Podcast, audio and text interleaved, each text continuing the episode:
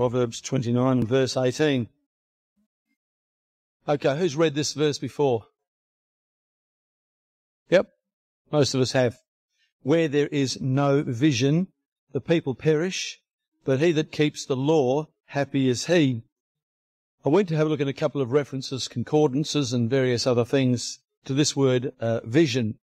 And the word vision here actually means um, a prophetic type vision, a vision which is given um, as a person might be an oracle, as it were, a person who gives prophecy through divine communication is what it means here. Uh, the word of God is considered to be a, a vision or a, a given by prophets to us of uh, what's going to happen on the earth.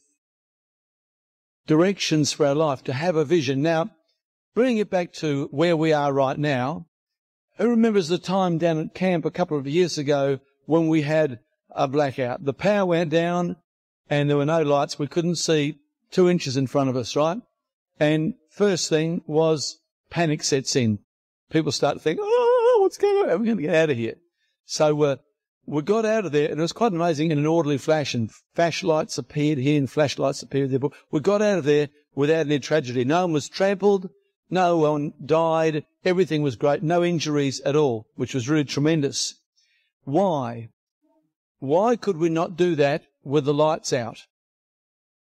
Well, we could have if we'd waited long enough and let our eyes adjust, I guess. But it's a lot easier when lights are on, when it's done in an orderly fashion as well. We did it with vision. We couldn't have done it without vision. Now, the same thing is true of everything in life. Um, my daughter-in-law has just been given details of the class she'll be teaching next year, reception class. Um, 14 reception children is a, not a very big class. You'd think that's pretty easy to teach. Half of them have no language. They're five and they have no language. They can grunt, some of them, but no language to particularly speak of. They're not from a foreign country. They're from Australia. Their parents live here, but they've been involved in drugs and all sorts of other things. And the parents have no understanding about how to live life. The children are without discipline. And so those children don't have a great chance of succeeding because they don't come into a school situation understanding basic things. And the same can be said of living life. If we don't have eyes open and know where we're going, we will stumble, or as the word says here, we will perish. In uh, the Hebrew here again, according to my references, to become unbridled and lawless. If there is no vision of where we're going, no prophetic vision about how to live our lives, what to do and so on, then we become unbridled, no reins on, no guidance, and we become lawless. We live according to our own law.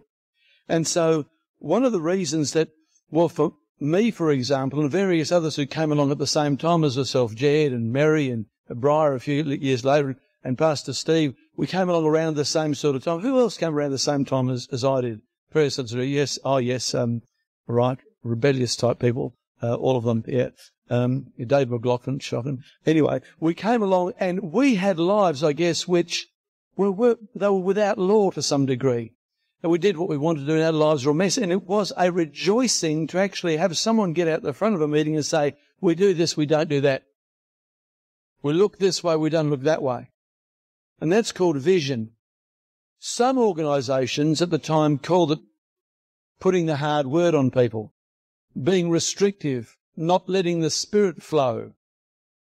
Remember one pastor, they had a person come into their meeting who wanted to wave their hands and say all these sorts of things, do these sorts of things and shout out when they shouldn't have. And the pastor went down to them and said, if you carry on like that, we're going to have to remove you from the meeting. And the guy said, oh, you're quenching the spirit. He said, if you don't do what I'm telling you to do, the Spirit will lead you right out the door. Uh, and uh, I think that's what happened in the end there.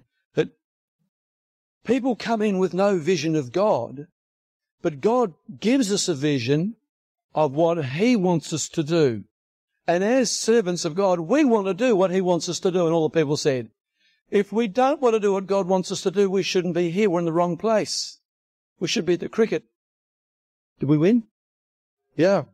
Anyway, another story. I don't care. I don't really care much.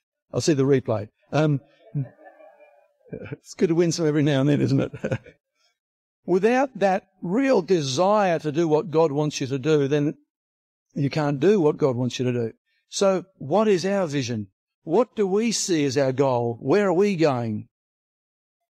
We used to say, hit with the old one, two, three, repent, get baptized, and be filled with the Holy Spirit. We used to quote Mark 16 at every meeting, you know, preach the gospel and, and these signs shall follow them that believe. And whereas those things are true, they are a part of our vision. If they're not a part of our vision, again, we won't get the whole message. But I'd like to go through a few things here. The concept is this. We see where we're going or we don't see where we're going. Who knows where they're going? Who knows who's going with them? Who can finish the song?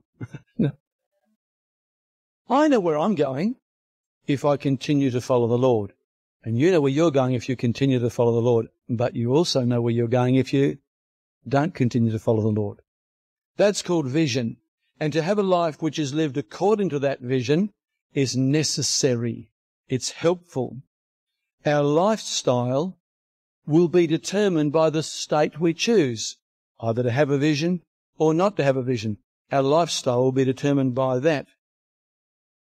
Do we want confusion or we want good direction in our life? A vision will bring us, as it says here, happiness.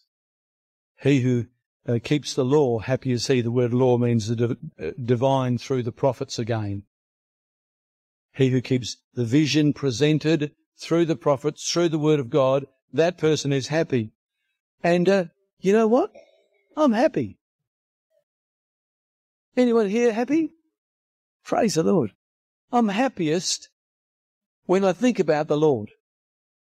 I'm happy when I think about winning the cricket, but it's different, isn't it? I'm happiest when I think about the Lord because that's what we are. We are spiritual beings now. We're filled with the Holy Ghost. And so we get happy when we do godly things, when God does godly things for us and we see where we're going. I choose, I'll tell you a story. There was a person and they crashed into the back of another car. And uh, uh, unfortunately, they were very badly injured and the person went to, um, uh, who was in the car, got out of the car and looked at the bumper sticker of the car they just bumped into.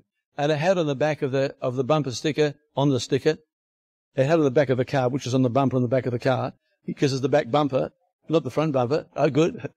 It said, I choose to be happy. They'd almost been killed, but they chose to be happy. You know, we have to do that. We can choose to be sad.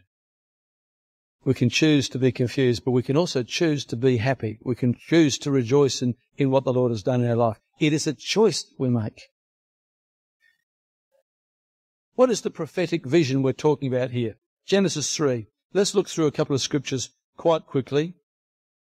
We read here of the results of uh, Adam and Eve uh, rebelling against the Lord. Um, we're going to look here over in verse uh, 14. The Lord God said to the serpent, Because thou hast done this, thou art cursed above all cattle, and above every beast of the field. Upon thy belly thou shalt go, and thus shalt thou eat all the days of thy life. You see, the serpent had just beguiled um, Eve, and she had gone out, and Adam and Eve had both eaten of the fruit they were told not to eat of. They'd been told what to do, but they didn't follow that particular vision. And I will put enmity or opposition between thee and the woman, and between thy seed and her seed, and it, the seed of the woman, shall bruise thy head, and thou, serpent, shall bruise his heel, or the seed of the woman. Now, without going into details, the seed of the woman is Jesus Christ, and the serpent is, is Satan. The idea is when Jesus came and died, a couple of things happened. Satan bruised the heel of the Lord by having him die. But by dying, Jesus bruised or crushed and annihilated the head, the thinking, the plan of Satan. Jesus Christ is victorious. Now this is a prophecy back there in Genesis 3 fulfilled in Jesus Christ. It's part of our vision that Jesus died for our sin, that Jesus overcame sin. In Matthew 24, sorry, in Matthew chapter 4, when we know Jesus is tempted by Satan, Satan is actually acknowledging that Jesus is the Christ when he says a number of things. And I want you to read that through yourself and find out how we know that Satan is acknowledging there that Jesus is the Christ. You do that for homework, Matthew 4 in the beginning part there. Some have said to me, and no doubt have said to you, that Jesus actually did not say that he was the Son of God. Turn with me, please, to John chapter 4, verse 25. This is a, Jesus speaking to a particular woman. In verse 24, we read, Jesus said, God is a spirit, and they that worship him must worship him in spirit and in truth. So we have a vision, an understanding, an oracle from God, a prophetic statement from the Lord. That's the true worshippers will do that, and we believe that. Verse 25 says, The woman said to him, I know that Messiah comes, which is called Christ, or the Anointed. When he is come, he will tell us all things. Jesus said unto her, I that speak unto thee am he. Remember that verse Next time somebody says to you, Jesus never said that he was the Son of God.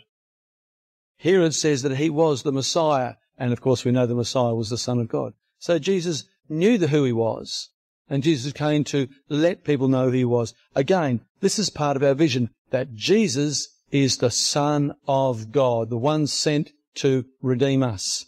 We have a vision that nations would be called to their time to do God's plan and God's purpose. We also have a vision that through the faith that Abraham has, wonderful things will happen. Go to Genesis 12 just briefly. Genesis 12. 2,000 years before Jesus came on the scene, that's 4,000 years ago, we have this incredible prophecy about the nations. Verse 1 of chapter 12. Now the Lord had said to Abram, Get thee out of thy country, and from thy kindred, and from thy father's house, unto a land that I will show thee. I will make of thee a great nation, and I will bless thee and make thy name great. Or in, in uh, the Hebrew says, and make great thy name. That's what he was going to do to his name. And thou shalt be a blessing. I will bless them that bless thee, curse him that curseth thee, and in thee shall all families of the earth be blessed. Go with me to chapter 17, if you will. Again here, talking about this man. This 1. When Abraham, sorry, Abram was 90 years old and nine, the Lord appeared unto Abram and said, I am the Almighty God, walk before me and be thou perfect. I will make my covenant between me and thee and will multiply thee exceedingly. Abram fell on his face, and God talked with him, saying, As for me, behold, my covenant is with thee, and thou shalt be a father of many nations. We find that to uh, be true in Jesus Christ. Again, you can read that in Galatians. Go with me to Genesis chapter 22, verse 1. And it came to pass after these things that God did tempt Abram, his name was now changed to Abraham, and said unto him, Abraham, and he said, Behold, here I am. Take now thy son, thine only son Isaac, whom thou lovest, and get thee into the land of Moriah, and offer him there for a burnt offering upon one of the mountains, which I will tell thee of.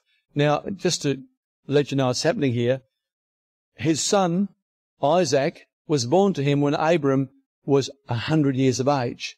He was the son which God had gone on to promise to him. Abraham had this child when he was a hundred years of age, hundred years old. And now some years down the track, the Lord says, take that one who's been promised to you, and Sarah was 90 or something or other. Go and take that son and kill him. Abraham knew that the promises had been passed from himself down through Isaac. If Isaac was killed, the promises were going to stop. And the Lord said, go and offer up Isaac for a sacrifice. What do we find Abraham doing? Arguing? Debating? Verse 3 Abraham rose up early in the morning and saddled his ass and took two of his young men with him. Other words, Abraham went to do it. Abraham went to do it. I'm going to go right down now to verse um, 9. They came to the place which God had told him of, and Abraham built an altar there and laid wood on the altar, and um, bound Isaac his son, and laid him on the altar upon the wood. And Abraham stretched forth his hand, and took the knife to slay his son. And the angel of the Lord called unto him out of heaven, and said, Abraham, Abraham. And he said, Here am I. And he said, Lay not thine hand upon the lad, neither do thou anything unto him. For now I know that thou fearest God, seeing thou hast not withheld thy son, thine only son from me. Abraham lifted up his eyes and looked, and behold, behind him a ram caught in a thicket by his horns. And Abraham went and took the ram and offered him for a burnt offering in the stead of his son. Abraham called the name of the place Jehovah Jireh, as is seen this day, the Lord it shall be seen. So at this particular stage, the Lord was going to bless Abraham. Let's look in verse 15. The angel of the Lord called unto Abraham out of heaven the second time and said, Behold, by myself have I sworn, says the Lord, for because thou hast done this thing, and not withheld thine son, thine only song, song, thine only son, that in blessing I will bless thee, in multiplying I will multiply thee as the stars of heaven, and as the sand which is upon the seashore, and thy seed shall possess the gate of his enemies, and in thy seed shall all nations of the earth be blessed. That's in Jesus Christ, because thou hast obeyed my voice. And so Abraham returned, etc., etc. Here was the Lord saying, I'm going to bless all nations because you've been faithful. And the seed of Abraham, we know that there were many nations which came, Israel nation and so forth, and other nations which were called to intervene at times of sun. But the particular blessing here is talking about the whole world was blessed through Jesus Christ because he had the faith of Abraham. Abraham, his descendants, brought forth Jesus Christ. We believe that. That's part of the prophetic vision. That's part of God's work. I was listening to a person talk the other day. It was a, a, a lady. She said she was going to uh, restudy the Bible and look at it. She thought certain things couldn't be right in the Bible. It isn't possible, she said, that, you know, the world was made in seven days. She should have been here today, shouldn't she? She said it's not possible the world was totally flooded Again, she should have been here today. I don't know why she wasn't. She said, she made other various promises and said, you know, the Bible is obviously not right. And so she was going to rewrite the Bible. Well, I've got news for her. Anyway, our understanding of the Bible comes because we get spirit filled. We receive the promise of God. The Bible talks about faith. Let's go, if you will, please, to Romans chapter 3. But faith is this reason why that Abraham was blessed because he, he actually acted upon his faith. He was faithful to God in that he obeyed God. It's something he did physically to demonstrate that. In Romans chapter 3 in verse 28, I'm not reading this whole passage, but please read it yourself. I'll read the whole passage there. In verse 28 it says, Therefore we conclude that a man is justified by faith without the deeds of the law. Is he the God of the Jews only? He is not. Sorry, is he not also of the Gentiles? Yes, the Gentiles also. Seeing it is one God which shall justify the circumcision by faith and the uncircumcision by faith. We are justified by faith. Go with me over to Hebrews chapter 10 see a scripture again talking about faith. Those that kept the law because it was the law were missing the point. Had to keep the law by faith and be obedient to the Lord and ask Him uh, and, and do what He asked them to do by faith, by total trust in God. Hebrews 10 verse 23. Let us hold fast the profession of our faith without wavering, for he is faithful that promised. How do we do that? It goes on. Let us consider one another to provoke unto love or to lead towards love and to good works, not forsaking the assembling of ourselves together as the manner of some is, but exhorting one another, and so much the more as you see that are approaching. So the profession of our faith is based upon our the same as Abraham, obedience to God's word. And he tells us, let's provoke one another to good works. Let's encourage one another to do what God wants us to do. Let's do that all the time. Let's actually go to a brother or sister's house and say, let's have prayer. You're not well? Let's go and have prayer. Well, come on, I'll take you to the meeting. Provoke one another to love. And it goes on here to say, and to good works, not forsaking the assembling of ourselves together. Don't put it a second. Let our meetings be number one in our lives. Let our outreaches be number one. Where something's organised, let's support. Let's get in and do that. Let's not put it as second. That's part of our vision. If we're doing that, you know, we'll survive. But if we're, you know, don't know whether I can, no, no, about that, we're not going to survive. We're just not going to survive. It's a vision which we take on. I'm going to get involved with what's going on here. In James 2, next book over after Hebrews, verse 26. For as the body without the spirit is dead, so faith without works is dead. It's one thing to sit at home and say, I've got faith. It's another thing to get out and act upon that faith, to actually do what Jesus told us to do. In fact, if we don't get out and act upon it, the Bible says then that faith is really dead. It's of no use. Now, if we really have faith, we will, as Jesus said, we'll see later on, we'll do what he's asked us to do. We've been given a commission. Go to Matthew 28, the last chapter in Matthew, and look what Jesus said here. Still on this idea of vision, looking where we're going, understanding why we're going where we're going. I want you to go then to verse 16 of chapter 28. Matthew 28, verse 16. Then the eleven disciples went away into Galilee, into a mountain where Jesus has appointed them. And when they saw him, they worshipped him, but some doubted. And Jesus came and spoke to them, saying, All power is given unto me in heaven and in earth. Let's stop there a moment. Just eyes this way, if you will, for a moment. Who believes that? Who believes that? Some don't. Who believes that? Who doesn't? Was a better way of doing it, wasn't it? Of course we believe that. Jesus has all power in heaven and in earth. When we need something, we ask the Lord to provide it. And we encourage one another to ask the Lord to provide it. We read on. Go ye therefore. What does therefore mean? What does it refer to? Back to that statement in verse 18.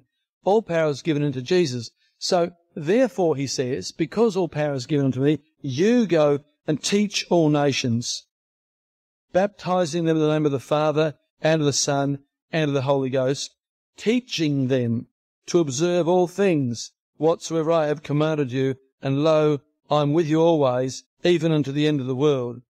Remember one guy used to say, people complain to me they say, you keep on preaching out of that Bible. You keep on, why do you talk about other things? He says, well, same old book, same old preaching. Amen? Is that safe? Jesus said, You go and teach them to observe all things whatsoever I have said unto you. That includes not only the commandments on how to behave, be a good boy, be a bad boy sort of idea, but rather all the promises of God which are given to us. Let's observe those things. Jesus Christ is coming back one day. I was speaking to a chap the other day who's um, not with us anymore, and I said, "But uh, you believe in Jesus?" He says, "Yeah, I think. Believe in God? Yeah. Believe what it says in the Bible? Maybe, maybe not. I said, so you're not concerned at all about the return of Jesus Christ? That the Word of God tells you what's going to happen if you, you know, throw it back in His face? He said, oh, no. So he doesn't really believe. And that's possibly because he never allowed himself to be taught. And that's why people leave the fellowship, is because they don't allow themselves to be taught. Sometimes people can be too busy being themselves rather than being faithful. We have to cave in to ourselves, as John the, the Baptist once said, I must decrease, he, Jesus, must increase. And that has to become part of our vision too. That Jesus has to increase in our life. And it doesn't matter how old we are, whether we're one of our younger people who are frantically taking notes down here. I'm sure that's what they're doing. You're not writing letters to each other. No, they're taking notes. Or whether our older people over here who are taking notes. I know they're not writing letters to each other. Uh, maybe Scarlett is. I'm not sure. To, to Ryan and he's writing them back might be the case. But anyway, we work to our level. Um, we, we all learn about the Lord and all the people said. We're all here to learn and to teach one another. You know what Ryan teaches me? Humility and joy, happiness in the Holy Ghost, how to get involved in things. Of course, we can all teach each other that by being the example and by being here, by making that a part of our vision teaching them to observe all things whatsoever said unto you, and lo, I'm with you even unto the end of the world. Is that your vision today? Do you believe that Jesus is with you? Do you believe that He's right there with you? The Word of God says when you receive the Holy Ghost, He dwells within you. Not next to you, but within you. He's in you. So He's with you until the end of the world. He'll be with you always. That's a vision we need to lay a hold of.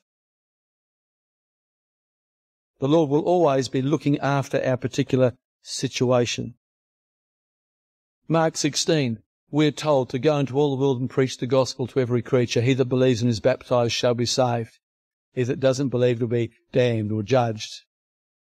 And these signs shall follow them that believe, and you can list off the signs. Do we believe that? If Jesus said it, we've got to believe it. Many times I've sat down with people who've said, oh, you know, prove it. They turned to Mark chapter 16. These signs shall follow them that believe. I said, what does that mean? What does that mean? These signs shall follow them that believe. And usually the answer is, oh, you're just using your favorite scriptures. This is what the Bible says here. Oh, you're just twisting it. No, no, I'm not. Jesus said these signs shall follow them that believe. Do we expect them in our life? Do we expect to be able to cast out demons? Amen. Do we expect to speak in other tongues? Amen. Do we expect others to be able to do those things as well? Amen. Because that's what the Word of God says. That's our vision. That's why we preach what we preach. No other reason. It's because that's what the Word of God says. In John 3 verse 16. Let's turn to that one. It's one you all know well. John 3 verse 16. God so loved the world, or loved the world in such a way that he gave his only begotten Son, that whosoever believes in him should not perish, but have everlasting life. It's contingent upon people's belief. And so we encourage people to believe in Jesus. He so loved the world that he gave his only Son. John 14. Gospel of John, chapter 14. Verse 8 Philip said to him, Lord, show us the Father, and it sufficeth us. That'll do us, he said. Verse 9, And Jesus said unto him, Have I been so long time with you, and yet hast thou not known me, Philip? He that has seen me has seen the Father. How sayest thou then, Show us the Father?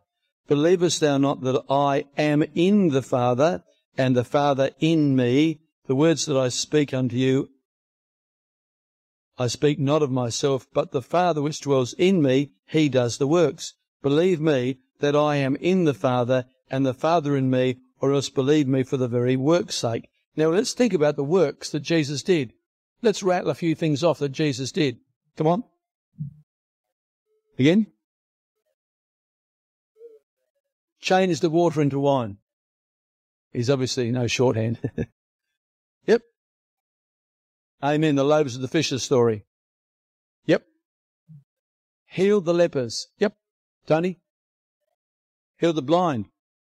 Up the top. Yep. Walked on water. Anyone else? Calmed the storm. Anything else?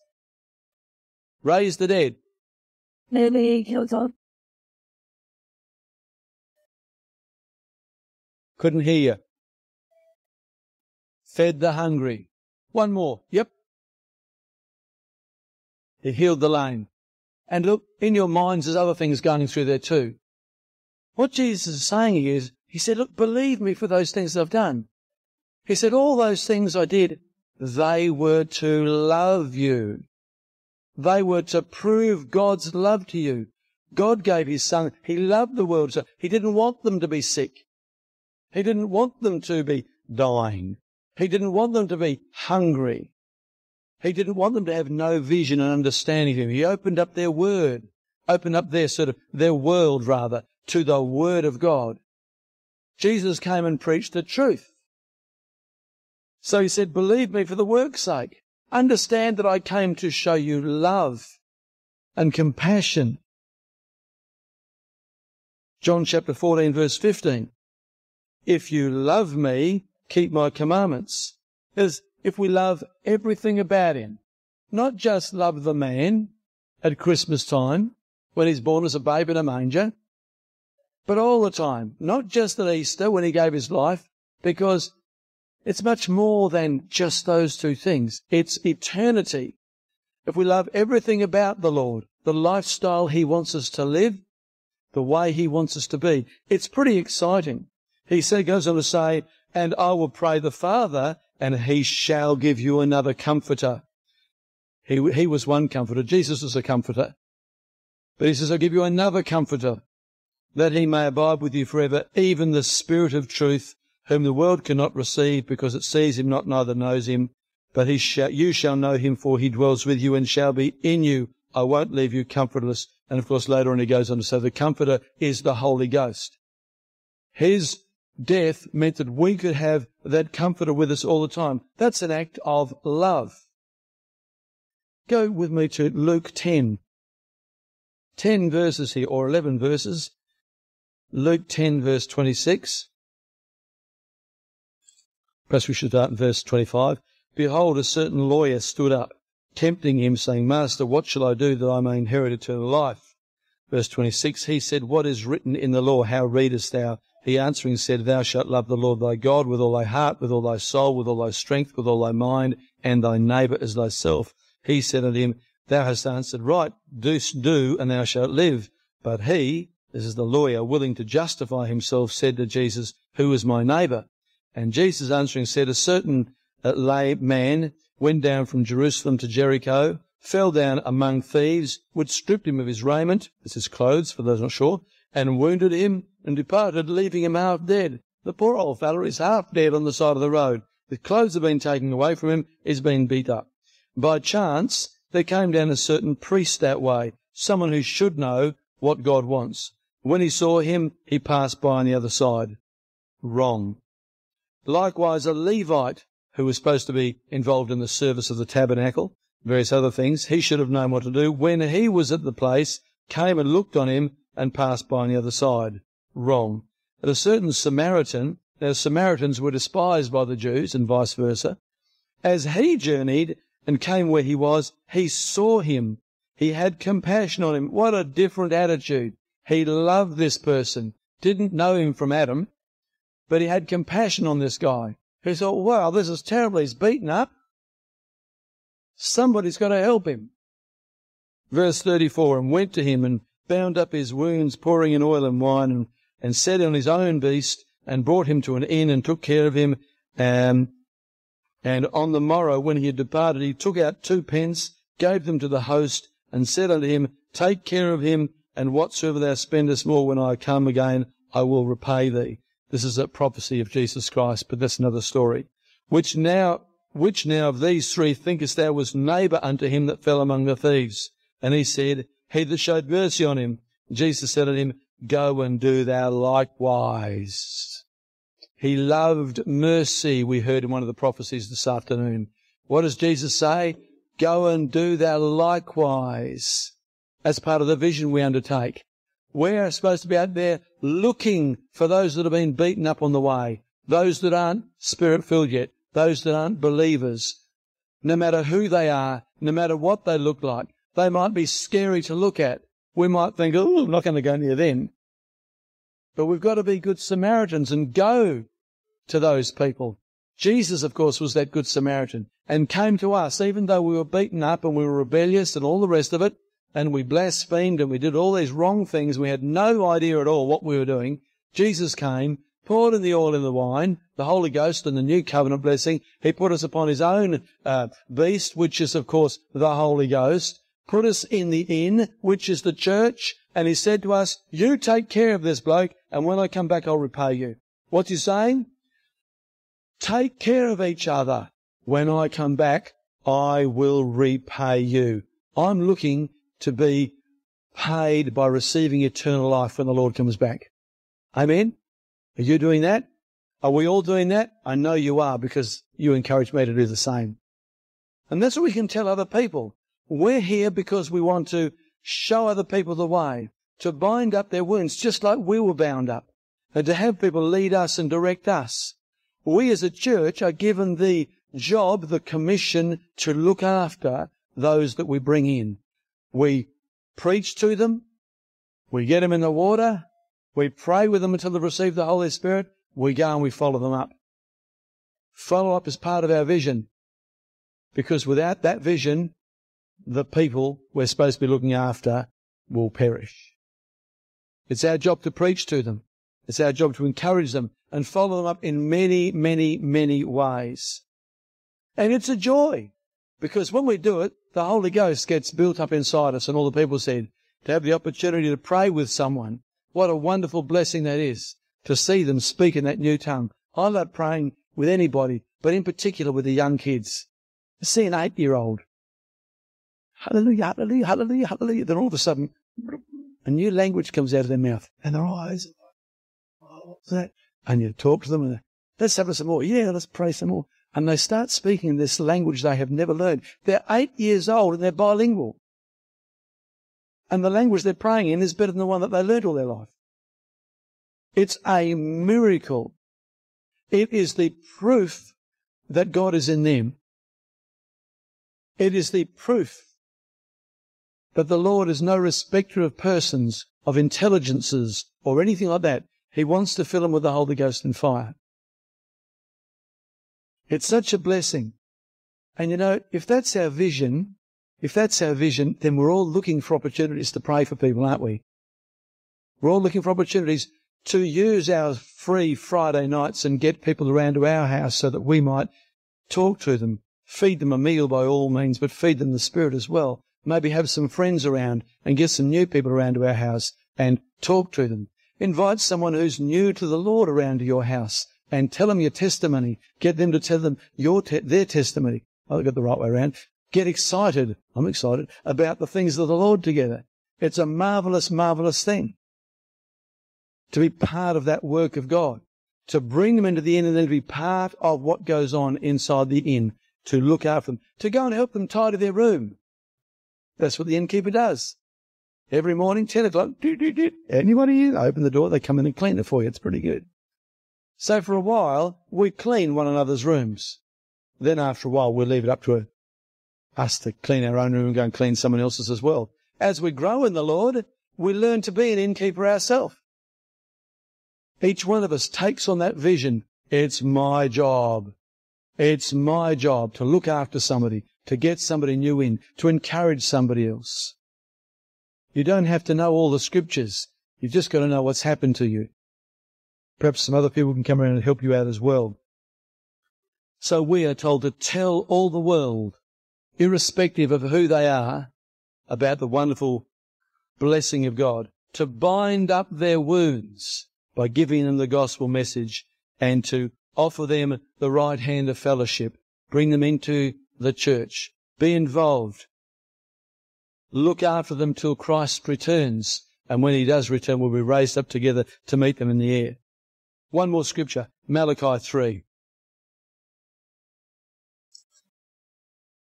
Our vision guides us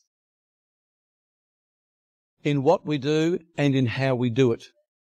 Our vision, how we see things, guides us in what we do, what we preach, our attitudes, our behaviors, our choices, our goals, whether they go to a movie on a Saturday night or whether to come along to the Vogue's Got Talent, that sort of thing, whether they say yes to the house meeting or no to the house meeting, whether they say yes to the program or no to the program,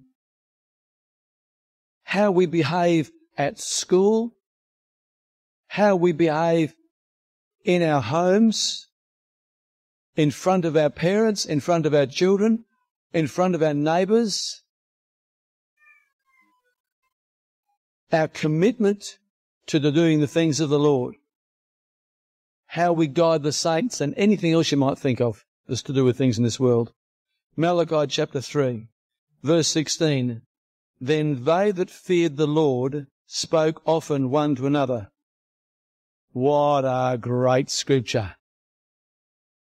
They that feared the Lord spoke often one to another. They fellowshipped and they talked about the Lord. And the Lord hearkened. The Lord listened. Hearken. It's an old word. It means do this. Hearken. Push your ear forward. Listen. That's what the Lord did. He actually was moved by what he heard. And he hearkened. He paid attention to. The Lord hearkened, heard it, and the book of remembrance was written before him for them that feared the Lord and that thought upon his name. And they shall be mine, says the Lord of hosts, in that day when I make up my jewels. I will spare them as a man that spares his own son, but serves him. And look at this wonderful promise, this prophecy, this part of our vision. Then shall you return, that's you and me, and discern between the wicked and the righteous, sorry, between the righteous and the wicked, between him that serves God and between him that serves him not. That's what's going to be our role coming up there because we're filled with the Spirit. So what's our vision now? What's our vision now? I'm suggesting, I've spoken to the other pastors about this and various other ones of you who've been around for a while. We're going to have a three pronged attack in our vision, something to keep in our brain at all times. The first thing we have to do is love the Lord. And all the people said, because our whole life is based upon that. Love the Lord. Number two, love the saved. Love the church. Our brothers and sisters. Involved in that is our family, our natural family, your kids, your parents. Love them. Love the Lord. Love the saved. And the third one, you can tell me what they reckon the third one might be. Love the unsaved. Doesn't leave out anybody on the whole planet, does it? Love those that aren't yet filled with the Holy Spirit. Go and preach the gospel to them. Our vision. Let that vision be the guidance to what we do, to how involved we get, to our life. Amen.